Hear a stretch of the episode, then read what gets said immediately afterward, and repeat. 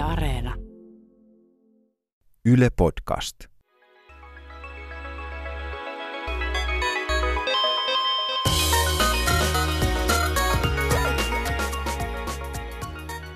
Heti kun näpyttely loppuu, niin podcasti alkaa. Kyllä se on niin, että vikasietotila on täällä taas. Ja ensimmäisenä pokka pettää keskustelijana olevalta henkilöltä, jonka nimi on Kari Haakana. Pokkani pitää pimpeli pom. Toisena, toisena pokka pettää keskustelijalta, jonka nimi on Panu Räty. Hei, hei, hei kaikille. Ja minä olen Olli Sulopuisto ja tällä viikolla me keskustelemme vikasietotilassa siitä, miten tietokoneet ja internet tekevät politiikasta ihan erilaista. Vähän myöhemmin kuullaan haastattelu, jossa Tiina Knuutila tuolta Amerikan maalta antaa meille etäyhteyden kautta haastattelun. Hän on ollut tekemässä tosiaan Barack Obaman ja demokraattipuolueen kampanjointia tuossa männä vuosina.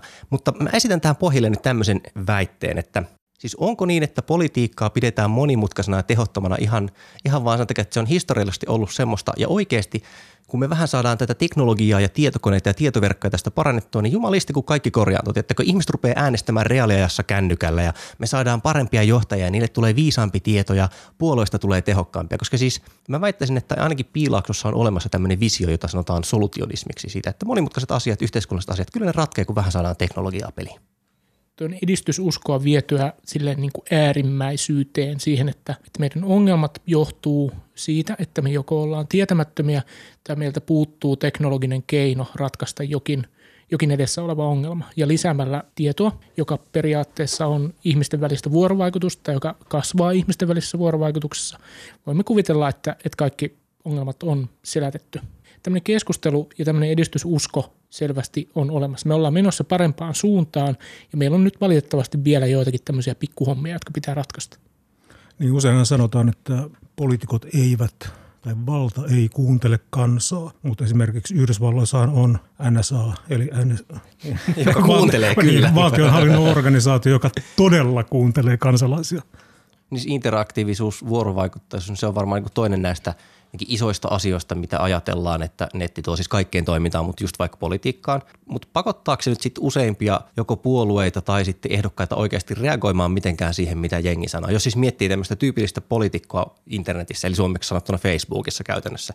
Siellä se postaa jotain yleviä kannanottoja profiiliinsa ja sitten niin sinne tulee peukutusta ja, ja ihmiset käy jakamassa sitä. Mutta entäs sitten niin kuin se palautesignaali, mitä sinne ihmiset käy horisemassa? Vaikuttaako se, meneekö se niin kuin ikinä takaisin sinne toiseen suuntaan? Että onko se kaksisuuntaisuus ikään kuin alusta teknisesti mahdollistaa kaksisuuntaisuuden, mutta käyttää kukaan sitä oikeasti. Mutta onko se niin kuin edes vaaleissa niin kuin välttämätöntä? Onko pyrkimys vaaleissa kaksi, todelliseen aitoon kaksisuuntaisuuteen vaiko pyrkiä vakuuttamaan äänestäjiä? Tämä on, niin kuin hyvin, tämä on hyvin toinen niin kuin kysymys. Okei, periaatteessa me kansalaiset käydään äänestämässä ja sitten annetaan tyypin toimia about omillaan, mutta kyllähän meillä tulisi olla kaiketi niin kuin tässäkin ideaalimallissa joku keino sitten kertoa sille valitulle kansanedustajalle, olisi sitten sähköpostilla tai miten ikinä, että minulla on nyt tällainen asia ja tähän pitäisi olla jotain mieltä ja voisitko olla tätä mieltä? Ja kyllähän ihmiset on aika paljon mieltä, mutta palaisin vielä siihen kampanjointiin. Että mun mielestä on niin tärkeämpää siinä kampanjoinnissa sen kaksisuuntaisuuden, siis äänestäjä äänestäjän kommunikointi sille ehdokkaalle, niin tavallaan demokratian näkökulmasta, jos nyt ylevästi puhutaan. Kannattaa podcastimme motto olkoon ylevästi puhuen. Mitähän se olisi niin, latinaksi?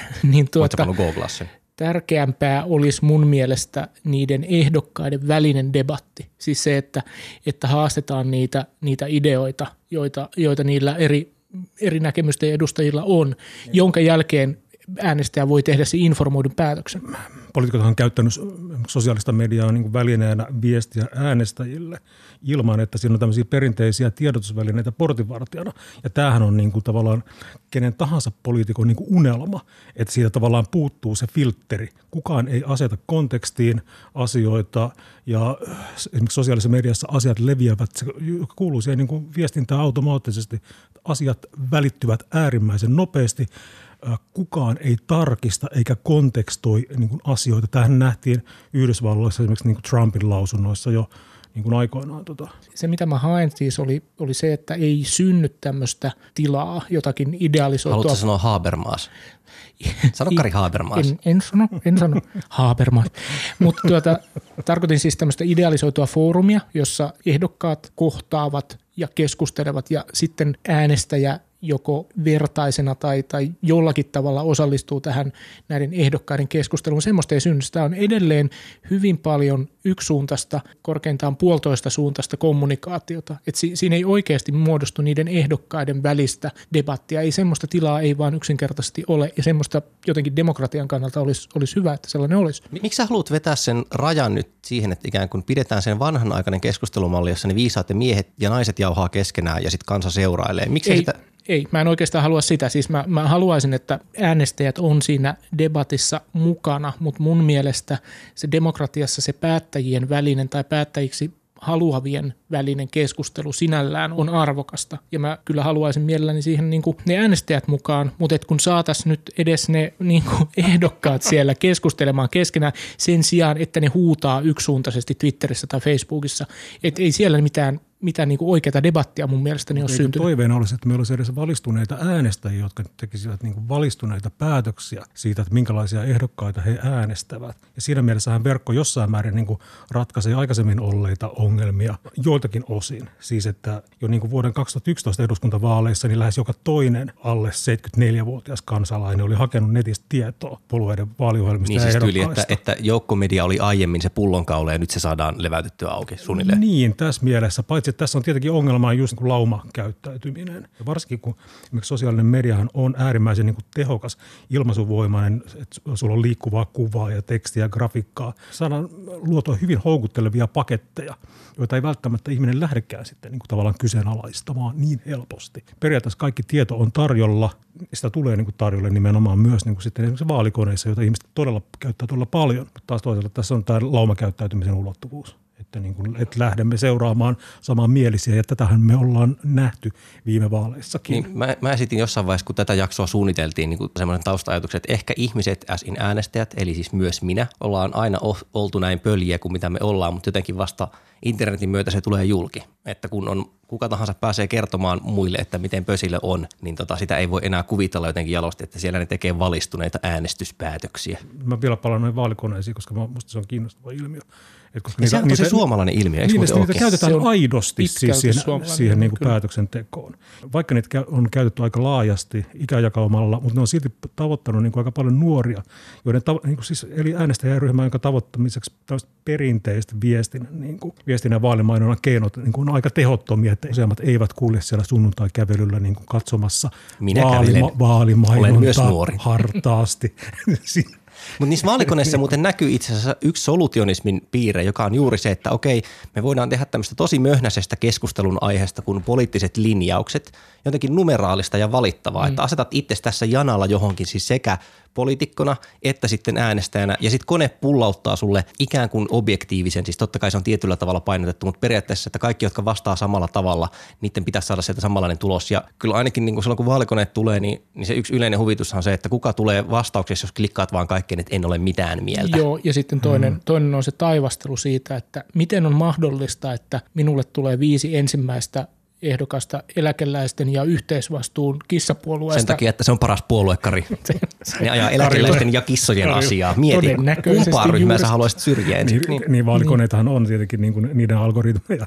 Niitä, niitä voidaan säätää että nehän ei tuota mitään niin kuin objektiivista. Ei, mutta pointti onkin siinä, että et, et niin kuin, kun, koska mikään niistä yksittäisistä vaalikonealgoritmeista ei ole ns. paras. Mm. Että tullaan siihen, että no sit pitäisikö sun käytännössä tehdä kymmenen tai sata tai niin kuin mikä ikinä luku vaalikoneita – jolloin päästään tavallaan siihen alkuperäiseen tilanteeseen. Ihan yhtä hyhmäinen päätöshän se on senkin jälkeen. Sä oot, sä oot saanut noppaa heittämällä tai ei noppaa heittämällä, mutta niin kuin jostain mittarista 15 erilaista mittaustulosta ja sitten valkkaat niistä sen, joka tuntuu mukavimmalta. Niin, mutta nyt me palataan siihen, että koko edustuksellinen demokratia on yhtä lailla hyhmä, hyhmäistä. No, että, mutta sitä myös että, että, että se, se teknologia voi, ei ratkaise sitä. Niin, ei se ratkaise sitä, niin kuin alusta, sitä edustuksellisen demokratian niin kuin lähtökohtaisesta ongelmaa, että, että meitä on, me valitsemme jo, jonkun muun edustamaan meitä joukkona poliitikot ja puolueet, ja ne on vielä vähän eri asiat, että operoiko yksilönä vai puolueena just vaikka Facebookissa tai Twitterissä, mm. käytännössä Facebookissa, niin niille tulee välillä vähän semmoinen ongelma, että koska on väline, jossa voi saada viestinsä julki välittömästi, niin sit sitä tulee käytettyä, ja sitten aika usein se on niin vaan jotenkin hirvittävää latteutta, semmoista, niin kuin, että voi hitto, pakko päivittää Facebookiin jotain, kun meillä on tämä Facebook täällä olemassa – jos ne lähettäisiin mulle tavallaan ilmaisjakeluna himaan niitä samoja kannanottoja, niin tulispa luettua ihan todella paljon, eli ei laisinkaan. Joten jälleen niin kuin se kaksisuuntaisuus, mikä siitä tulee, on joku mm. ihme illuusio, joka oikeastaan jää käyttämättä. Mä tuossa tota, vertasin piruutta, niin tämä on muuten semmoinen asia, mistä mä aina huudan, jos lehtijutussa lasketaan Facebook-likettäjien määrää, mutta aion nyt silti itse tehdä sen. siis ihan vaan katoin, että miten jakautuu puolueiden peukutukset tällainen tietovisa nyt. Rakkaat kuulijat, tekin voitte arvuutella, että jos otetaan tuosta vihreät, keskusta, kokoomus, demarit, persut ja vasemmisto, niin kenellä on eniten liketyksiä Facebookissa puolueena? Kyllä mä nyt veikkaan, että persuilla on eniten peukutuksia. Joo, kyllä ne on, ne on, ne persut on isoin, sitten on vihreät. Mutta niin kuin nämä taas kaikki kalpenee niiden henkilöbrändeille, käytännössä niin kuin puheenjohtajien sivuille. Ja musta tuntuu, että ne puheenjohtajat on niin kuin jotenkin ne sopii jotenkin paremmin siihen Facebookkaamiseen. Puolue on ihan möhkäle siellä. Niin, ja sosiaalisen median ylipäätään siis semmoinen niin nyrkkisääntö aina yksi semmoinen asia, jota, jota mä oon sanonut, on se, että seuraa mieluummin ihmisiä kuin brändejä. Brändeillä on kaiken maailman niin kuin päivityskalenterit ja somestrategiat ja muuta, mutta yksittäiset ihmiset tosiaankin korkkaa sen kossupullon ja alkaa sen jälkeen twitteröidä ja se on paljon hauskempaa Karissa paljastit juuri Vikasietotila podcastin sosiaalisen median menestyssalaisuuden, kyllä. Kyllä, mutta et, ja, ja noinhan se menee. Ihmiset haluaa olla kontaktissa ihmisiin eikä instituutioihin tai voi olla fetisistejä, jotka haluaa olla yhteydessä instituutioihin, mutta niistä ei puhuta tällä kertaa. Niin tähän vahvistaa sitä, niin että politiikka henkilöityy ja muuttuu ikään kuin intiimimmäksi – mutta sitten tietenkin tässä on hauskaa se, että, että tota, Suomen suosituimmat, tai niin että puolueiden suosiollahan ei sitten ole yhtään hevon helvetin tekemistä sen kanssa, mikä niiden Facebook-suosio on. Mm. Niin ei sillä ole mitään väliä, että, että keskustalla on tota, jotain 12 000 peukutusta siellä. So what? niin kuin niillä on hirvittävä kenttäkoneisto edelleen, jonka ne pystyy jotenkin mobilisoimaan ja ne saa tyypit siellä äänestämään. Joten niin kuin, mitä väliä, että niillä on siellä Facebookissa joku määrä kannattajia? Täsmälleen tuo on se niin kuin kysymys, joka Facebookissa, Facebook-toiminnasta aina esitetään, että okei, että sulla on siellä 12 000 peukutusta, mitä ajattelit tehdä niillä? Niin, en, ehkä se on yleisemmin tämä kliktivismin ongelma. Siis, niin se ei aktivoidu, Toimi, niin, se ei muutu toiminnaksi, se ei kanavoidu. Tämä on juuri se toinen asia, mistä Miksi? puhuimme tuolla pohjustelussa, mm. eli se, että siis onhan niin kuin, jos katsotaan 2010-lukua, niin on olemassa semmoisia jopa suorastaan vallankaappauksia, niin kuin isoja poliittisia muutoksia maailman mittakaavassa, joissa internetillä käytännössä niin kuin varmaan siis – Twitterillä, Facebookilla ja sähköpostilistoilla on ollut iso rooli. Mutta taas jos Euroopan sisällä niitä ruvetaan povaamaan, tai niin kuin Suomessa, että kohta tulee piratit ja saa miljoona kansanedustajaa, paitsi että ei saanut yhtään ja sitten ne uudestaan keräämässä keräämässä tota kannattakortteja, niin onko tämä niin kiinni enemmän Suomesta, että meillä on jotenkin niin jähmettynyt meininki, tai siis meillä on olemassa olevat systeemit, jotka toimii niin hyvin, että hankala sinne on internetissä tulla tökkimään ja sotkemaan no, kuvioita? En, en mä tiedä, siis kyllä mä väittäisin, että perussuomalaisten nousun taustalla on ollut ainakin jossakin määrin nimenomaan internetin käytön yleistyminen ja, ja niin kuin aiemmin marginaalissa olleiden näkemysten saaminen näkyväksi ja, ja saaminen hyväksytyksi. No, toki siinä on ollut myös rakennemuutos. Ja on, on mutta et, et, kyllä pikku, mä sanon, mutta kyllä mä sanon, että, että viestintätekniikan muutos on ollut siinä yksi keskeisimmistä mm. asioista. Mä en usko, että Halla-aho olisi pystynyt niin kuin tekemään sitä nousua, jonka se teki ilman ö, sosiaalista mediaa. Tai se no, Timo, Soini kirjoittelee, Timo Soini kirjoittelee mm. blogiinsa edelleen sinne jotain niin kuin omituisia Juurevia. Kieli- Juurevia, niin. niin jos nyt sitten päätetään tämä jonkinlaiseen tulevaisuuskatsaukseen, niin onhan Suomessakin viritelty erinäköisiä enempi vähempi radikaaleja jollain tavalla nettiä, tai siis nettiä radikaalisti hyödyntäviä poliittisen toiminnan muotoja, niin kuin vaikka avoin ministeriö ja koko kansalaisaloiteidea. Että kuka tahansa voi kirjoittaa lakimuutosehdotuksen ja kuka tahansa voi kerätä sille niin monta kannattajanimeä, että se on pakko ottaa käsittelyyn. Ladattiinko niihin jotain semmoisia utooppisia odotuksia, koska käytännön vaikutukset ja lakimuutoksethan on jäänyt kuitenkin aika pieniksi? Ne on jäänyt osittain pieneksi sen takia, että itse poliittinen päätöksentekokoneisto on semmoinen kuin se on. Hyvin harva ihminen, tai käytännössä varmaan yksikään yksi ihminen ja hyvin harva niin kuin kollektiivikaan pystyy kirjoittamaan esimerkiksi semmoisen kansalaisaloitteen, joka suoraan sellaisenaan kävisi lakitekstiksi. Siis sehän on niin kuin se on tekninen taito. Se on vaik- tekninen taito, johon käyttää kokonaisia ministeriöitä. Miten niin kuin yksittäinen ihminen tai, tai edes ihmisryhmä pystyisi siihen ja sitten saamaan sille semmoisen kannatuksen. Siis ne on hyvin harvoja ja hyvin niin kuin spesifejä tapauksia, joissa on käytännössä käytetty apuna juristeja, joiden avulla se tehdään. Et mä tiedän, että ehkä siinä on se, se koneisto sinällään on hyvä, niin net, mutta ne odotukset net, ehkä ei ollut ihan kohdalla. Nettipalvelu ei muuta järjestelmän toimintaa. Niin, niin täsmälleen. Ja sen voi sanoa niin kuin melkein mistä tahansa nettipalvelusta, että, että ei se Facebookkaan ole muuttanut sinällään järjestelmän toimintaa. Se on tuonut siihen uusia aspekteja, ehkä kyllä. Ja kyllähän niin kuin massat on ottaneet kuitenkin, että tavallaan niin kuin suuret joukot ovat käyttäneet näitä välineitä. Että kyllä se niin kuin edelleen tulee mieleen se niin kuin Egyptin kuvio. Että kyllähän Egyptissä niin kuin se muutoksen vaatiminen ja mielenosoittajien niin kuin mobilisointi tapahtui verkossa. Ja se alkoi siitä, että olemme kaikki Khalid, Khaled Saideja. Eli se oli tämä niin kuin nuori aleksandrialainen mies, jonka kaksi turvallisuusjoukkojen miestä murjo kuoliaaksi. Eli siinä meni kuukaus, niin oli 180 000 Facebook-fanittajaa sillä niin kuin Saidille omistetulla sivulla. Niin tässä on ehkä just se, että, että eihän sielläkään olisi lähtenyt valta vaihtumaan, eikä se läheskään kaikissa Pohjois-Afrikan valtioissa ole vaihtunut, ellei siinä olisi ollut sitten mukana myös ihan semmoista perinteistä joukkovoimaa. Siis sitä tyypit tapaa kasvokkain ja tiedä millä kopiokoneella niin kuin Ilman muuta. papereita, käydään marsseja ja istutaan niin kuin aukiolla kuukausikaupalla, vaikka siellä säkkerhetspoliisen tyypit käy iskemässä pampulla ja vähän kovemmillakin vekottimilla niskaa, että niin, pelkällä interwebillä on hankala muuttaa tuolla tavalla maailmaa. Niin, että se on vain yksi välittävä tekijä, yksi apuväline lisää tässä niin kuin – periaatteessahan se kaikki, kaikki kuitenkin pohjautuu ihmisten kohtaamiseen ja ihmisten keskusteluun ja mielipiteiden vaihtoon ja näkemysten niin kuin vaihtoon ja näkemysten niin kuin hiomiseen ja niin päin pois. Ja tästä siirrymme sitten sulavasti kuuntelemaan haastattelua, jossa Tiina Knutila tosiaan kertoi, että minkälaista oli työskennellä tuolla ison veden takana, ison poliittisen – koneiston syövereissä ihan hands-on tasolla. Ja tämä puhelu on nauhoitettu käyttämällä internetteknologiaa, joten äänenlaatu on kauniisti sanottuna välillä hassu, mutta asiahan on tärkein ja sitä paitsi podcasteissa muutenkin olen antanut itselleni kertoa, että, että saa olla vähän niin kuin rosoa ja säröä.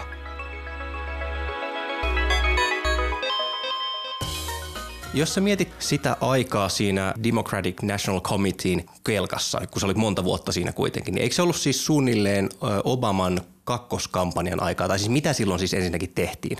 Se oli niinku niiden kampanjoiden välissä, siis varsinaisten niinku vaalikampanjoiden välissä. Ja se muuttui semmoiseksi järjestöksi, jonka nimi on Organizing for America. Jatko-osa tavallaan sille samat ihmiset, mitkä oli siinä kampanjassa, mutta sen, sen sijaan, että ne yrittäisi saada sitä valittua valkoiseen taloon, niin ne ajoi kaikkia semmoisia niinku issue campaigns, eli tämmöisiä niinku eri asioita, mitä Obama halusi saavuttaa sen, sen ekalla presidentin kaudella. Esimerkiksi se isoin niistä oli se terveysvakuutusuudistus. Et se, se, sitä me tehtiin varmaan ainakin vuosi. Et yritin saada niin kuin kansalaisia osallistumaan ja ottamaan yhteyttä senaattoreihin ja ottamaan niihin yhteyttä ja kannustamaan niitä äänestämään sen terveysuudistuksen puolesta. Minkälaisia välineitä siinä käytettiin? Sosiaalinen media varmasti aika laajastikin. Joo, ja siis mä, mä olin siinä New Media-tiimissä, jossa oli 40 viisi jotain ihmistä parhaimmillaan. Et se oli aika iso osa sitä Obaman ekaakin kampanja. Siitähän se tuli aika tunnetuksi, että se oli ensimmäinen tämmöinen kampanja, joka tosi tehokkaasti käytti sosiaalista mediaa ihmisten järjestäytymiseen, niin sitä jatkettiin sitten just, että ne, enimmäkseen kaikki, mitä me käytettiin, oli just sellaisia niin appeja, jotka oli just silloin tulossa ja sitten tietysti webin kautta. Kyllä se käytiin jonkun verran sitten ihan täällä Amerikassahan tehdään aika paljon tämmöistä perinteistä, että koputellaan, mennään ovelta ovelle ja koputetaan ja puhutaan äänestäjien kanssa. Ja sitä totta kai edelleen tehtiin, mutta se sai niin tehokkaammin järjestymään sen niin sosiaalisen median kautta Eikö siihen niin kuin ovelta ovelle nimien keräämiseen, siihen aktivointiinkin käytetty just tätä My Barack Obama-sivustoa? Joo, nimenomaan se tavallaan niin kuin alkoi siitä niin kuin näiden sosiaalisen median näitä appeja muuten käyttämällä, mutta sitten se niin kuin lopputulos on kuitenkin aika, mennään ovelta ovelle tai soitetaan puhelimella. Mikä sulla oli, jos pitäisi miettiä sitä aikaa, kun työskentelit siellä, niin mikä oli semmoinen siistein kautta mieleenpainunein tai vaikuttavin juttu, missä sä olit mukana? kun mä olin videotuottajana siinä tiimissä, niin mulla oli se niin kuin tavallaan etuoikeus, että mä pääsin aika paljon eri paikkoihin kuvaamaan tilanteita ja haastattelemaan ihmisiä. Me oltiin niin kuin valkoisessa talossa, oltiin aika usein haastattelemassa sitä Obamaa ja kuvaamassa, mutta jotenkin kaikkein vaikuttavin mulle itselle oli se, että me käytiin varmaan 10-15 eri osavaltiossa ja haastateltiin ihmisiä, joihin tämä vanha terveysvakuutusjärjestelmät, miten niihin oli niin kuin vaikuttanut se, eli ihmisiä, joilla on esimerkiksi vaikeita sairauksia ja miten niitä on, niin kuin, vakuutusyhtiöt on kohdelleet huonosti. Ja niillä oli sitten tämmöisiä henkilökohtaisia tarinoita niistä, niin se oli jotenkin semmoinen tosi vaikuttava niin kuin tavata eri ihmisiä ja kuulla niiden tarinoita ja olla siinä niin kuin mukana. Et se, se oli mulle henkilökohtaisesti oikeasti, oikeastaan vaikuttavampi kuin se, että pääsi sinne valkoiseen taloon. Mutta se oli niinku, me, me, meillä oli monta myös sellaista tilannetta, missä se presidentti ää, tapasi näiden ää, ihmisten kanssa, jotka ei niinku ollut ensinnäkin aktiivisesti sen niinku ruohonjuuritasolla sen näissä kampanjoissa mukana, mutta jolla saattoi itsellä olla myös jotain ää, terveyteen liittyviä ää, hankaluuksia, jotka oli vielä vaikeutunut sit näiden terveysvakuutuskuvioiden kautta. Niin sit kun se tuli se terveysuudistus ja ne, ne sai siihen sitten niiden omaan tilanteeseen apua ihan suoraan sen kautta. Ja kun ne tapasivat presidenttiä, niillä oli kyyneleet silmissä ja presidentillä oli kyyneleet silmissä, niin se oli myös semmoinen vaikuttava. Joo, mä kiinnitin huomiota siihen, kun mä katsoin joitakin sun videoita, niin että ne oli hyvin niin kuin, juuri nämä niin kuin presidentin kanssa kuvatut videot oli hyvin niin kuin intiimejä. Että tavallaan, ja tästähän on puhuttu paljon, että kun politiikka henkilöityy, niin se muuttuu ikään kuin intiimimmäksi. Ja liikkuva kuva on varmasti, ainakin näin maalikkona voisi ajatella, että se on erittäin keskeisessä roolissa. Kyllä joo, joo. ja varsinkin se tosiaan se Obaman kampanja, niin sehän oli jo, se oli myöskin videon kannalta aika tämmöinen niin kuin ura uudistavat, että siinä niin kuin ekaa kertaa käytettiin niin kuin videoa YouTubea tosi tehokkaasti tämmöisiä niin kuin nimenomaan tämmöisiä niin kuin tunteisiin vetoviin tämmöisiin hen, henkilökohtaisten tarinoiden kertomiseen. Mites yleensä sitten tavallaan tuo väestöllinen kohdentaminen? Että oletettavasti netin kautta ei voi kuitenkaan tavoittaa kaikkia. Ja niin kuin sä aikaisemminkin sanoit, että puhelintyöskentely ja varmaan ihan semmoinen ovelta ovelle työskentely oli kuitenkin isossa osassa. Eli niin kuin ketä te yrititte varsinaisesti netin kautta eri välineistä tavoittaa? Itse asiassa se, se on niin kuin yllättävää oli mulle, että suurin osa meidän niin kuin näistä aktiivisimmista kannattajista sinne ruohonjuuritasolla oli niin kuin keski-ikäisiä naisia, eikä, eikä esimerkiksi nuoria. Niin me yritettiin aina ajatella sitä yleisöä, että miten me tavoitetaan ne. Ja siihen niin kuin liittyy just tämä niin kuin paljon perinteisempi videokerronta ja musiikin valinnat ja kaikki tämmöiset. Niin eikö niin kuin sosiaalista mediaa ole käytetty osana tämmöistä niin kuin laajaa haravaa tai jonkinlaista niin kuin pitkää häntää? Että tarkoitus ei ole niin kuin kaikkien äänestäjien tavoittaminen jollakin yhdellä välineellä, yhdellä kanavalla, vaan useita ryhmiä tavo- pyritään tavoittelemaan koko ajan usealla eri kanavalla.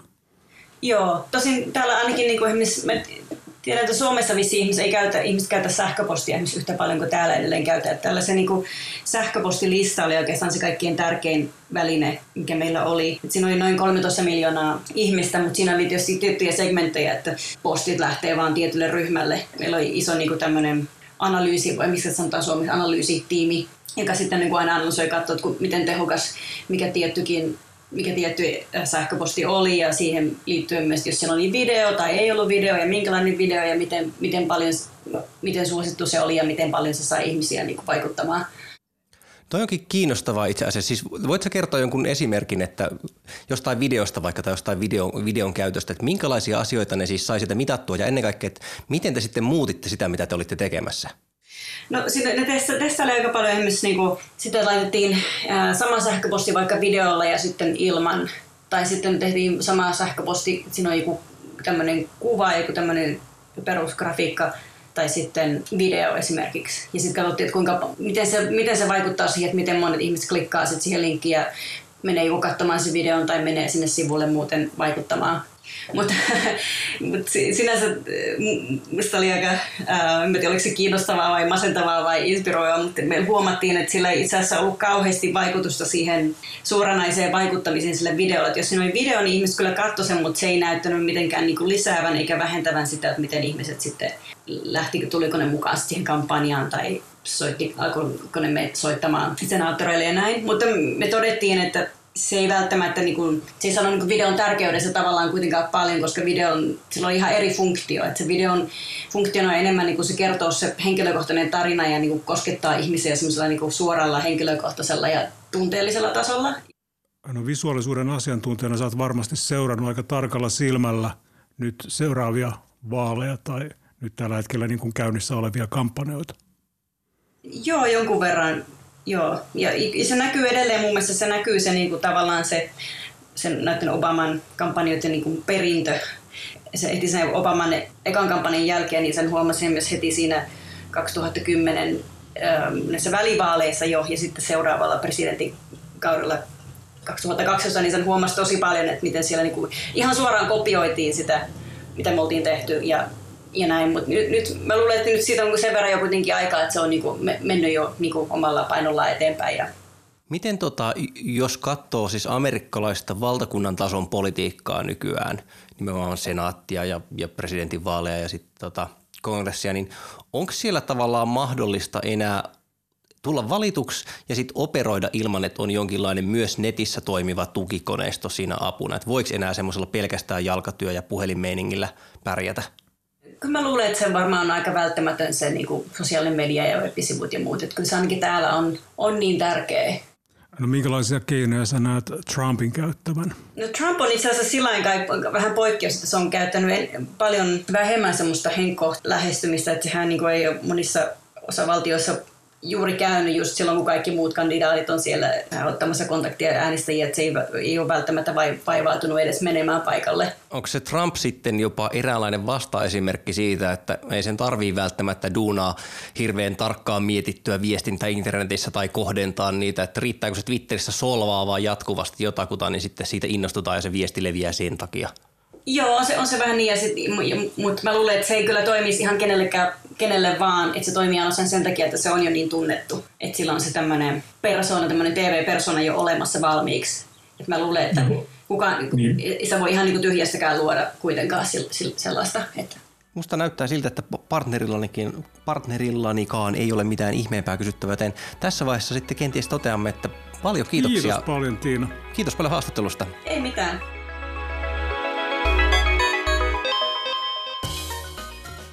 Ja vikasietotila palaa haastattelusta taas keskusteluosioon ikään kuin kaikki olisi aivan kuten ennenkin.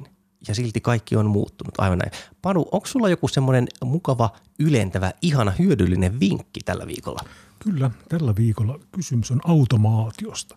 Eli tota, vaikka Applen koneet on muuttuneet vuosien saatossa, niin tiedostojen järjestely Mäkeissä on niin kuin siinä samassa tilanteessa, kun ne oli, se oli niin kuin – ennen muinoin. Eli me vedetään ja pudotetaan niitä tiedostoja ja kansioita paikasta toiseen käsipelillä. Ohjelma nimeltä Hazel, ohjelma tiedostojen järjestelyn automatisoimiseen. Ja tämä Hazel on tämmöinen henkilökohtainen siivoja tai kodinhoitaja. Tämä organisoi tietokoneen tiedostot ja puhdistaa kansiot niillä määritteillä, joita käyttäjä sille antaa. Eli tämä voi hoitaa esimerkiksi roskakorin tyhjennyksen niin kuin tiettynä päivänä viikossa tai kun se on täyttynyt vaikkapa yhteen gigaan.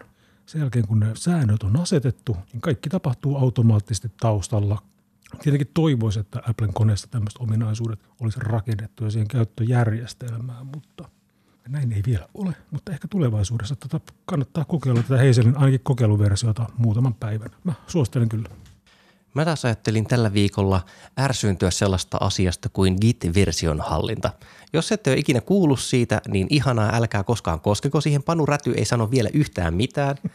Jos olette kuten minä, niin käytätte Gitia siihen, että teillä on joku yksinkertainen progis, vaikkapa WordPress-blogin ulkoasu, ja tallennatte sen ulkoasun tiedostot tähän Git-versionhallintajärjestelmään, että voitte tarvittaessa sitten palauttaa muutokset, jos jotain menee pieleen. Ja niin kauan kuin ei tee mitään muuta kuin tallentaa uuden version ja sitten lataa sen takaisin, niin kaikki on ihan hyvin. Mutta jos pitää tehdä yhtään mitään monimutkaisempaa, niin se koko paska räjähtää aina näpeille, enkä mä saa tehdä yhtään mitään muuta kuin tuhota kaikki tiedostot ja ladata ne uudestaan sinne. Ja mä en ole vielä eläissäni niin kuin nähnyt ihmistä, joka ymmärtäisi oikeasti, miten se toimii. Kari, Karilla oli joku kaunis tota, suomen kielen lauseesimerkki Gitin käytöstä tässä ihan äskettäin? Se oli siis meidän Areena-kehitystiimin sisäisestä chatista ollut lause, joka näytti periaatteessa Suomelta, mutta, mutta joka oli käytännössä juuri, että nyt löysin sen, pitää vaan rebasettaa master siihen haaraan ja sitten merkittää masteriin – Mm. Ja ongelma, varmaan. ongelma on siinä, että, että niin kuin periaatteessa toi on selkeää ja toimii, mutta niin kuin luoja yksin tietää, mitä tapahtuu. Ja siis tämä detalji, että Git on syntynyt sen takia, että aiempi versionhallintajärjestelmä oli Linus Turvalsin mielestä liian hankala ja jotenkin toimimaton, niin hän päätti yksinkertaistaa ja tehostaa asioita, että kiitos vaan tästäkin. Mutta emme halua lopettaa vihaisina, sillä olemme kuitenkin täynnä rakkautta olevia ihmisiä – Kari, sulla oli joku semmoinen ikään kuin hyödyllinen lukemisto- ja informaatiovinkki, eikö ollutkin? Kyllä vaan, ja, ja tämä liittyy jopa aiemmin käsiteltyyn politiikka- ja, ja kampanjointiaiheeseen, eli, eli vinkkaan tämmöisestä amerikkalaisesta web-julkaisusta nimeltään 538, Ja, ja 538 on julkaisu, jossa on juttuja politiikasta ja urheilusta ja, ja kaikenlaista muusta, mutta se mikä niitä yhdistää on se, että niitä tarkastellaan siinä tilastojen ja tilastoanalyysin kautta tai avulla. Mun tilastoymmärrys on, on sanoisin varsin alkeellinen, mutta nämä on hauskoja juttuja sen takia, että ne on niin hyvin kirjoitettu, että niistä ikään kuin avautuu se, miksi tätä kannattaa tämän tilastoasian läpi käsitellä. Ja, tota, ja 538 on saanut mainetta, tai sen perustaja Nate Silver on saanut mainetta siitä, että se on onnistunut ennustamaan useammankin vaalin tulokset oikein osavaltiokohtaisesti ja loppukohtaisesti ja niin edelleen. Ja tietysti tätä kannattaa nyt seurata, kun Yhdysvalloissa käydään presidentinvaalikampanjointia, että miten, miten tota, mikä tämä tilastollinen näkökulma tähän on.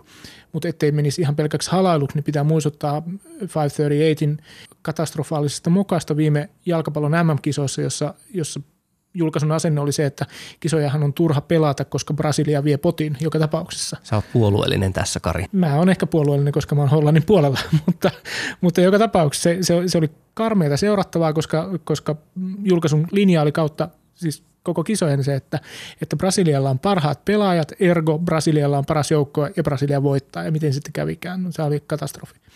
Mutta suosittelen 538 joka nimi tulee siis siitä, että se on se lukumäärä, joka Yhdysvaltojen presidentinvaaleissa on valitsijamiehiä. Nörttivaroitus.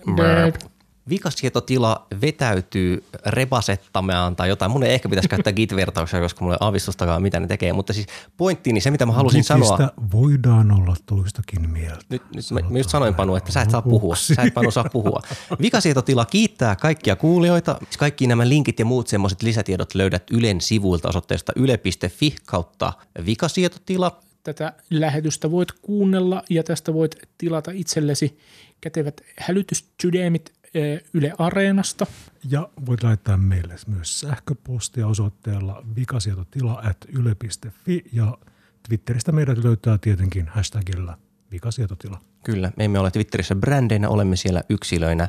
Ja tota, kuuntelitpa meitä mistä tahansa, niin ihanaa olisi, jos kävisit iTunesissa A. tilaamassa tämän podcastin ja B. antamassa sille 100 miljardia tähteä, koska sitten me noustaan listojen ykköseksi ja oikeastaan elämässä nyt ei ole mitään muuta tavoitteita kuin olla lista ykkönen. Ja ainakin päästä Jari Sarasvuon ohi. Jari Sarasvuo, we're coming for you. Kiitoksia sinulle kuuntelusta. Kiitoksia myös sille ihmiselle siinä vieressä, joka ei kuunnellut ja nyt pakotat sen kuuntelemaan tämän. Ensi viikolla puhumme aiheesta, jonka binäärinen järjestysnumero on 101. Ei, emme pysty, ei, ei onnistu binäärihatusta vedettynä. Kiitoksia. Seuraava kertaa. Kiitos.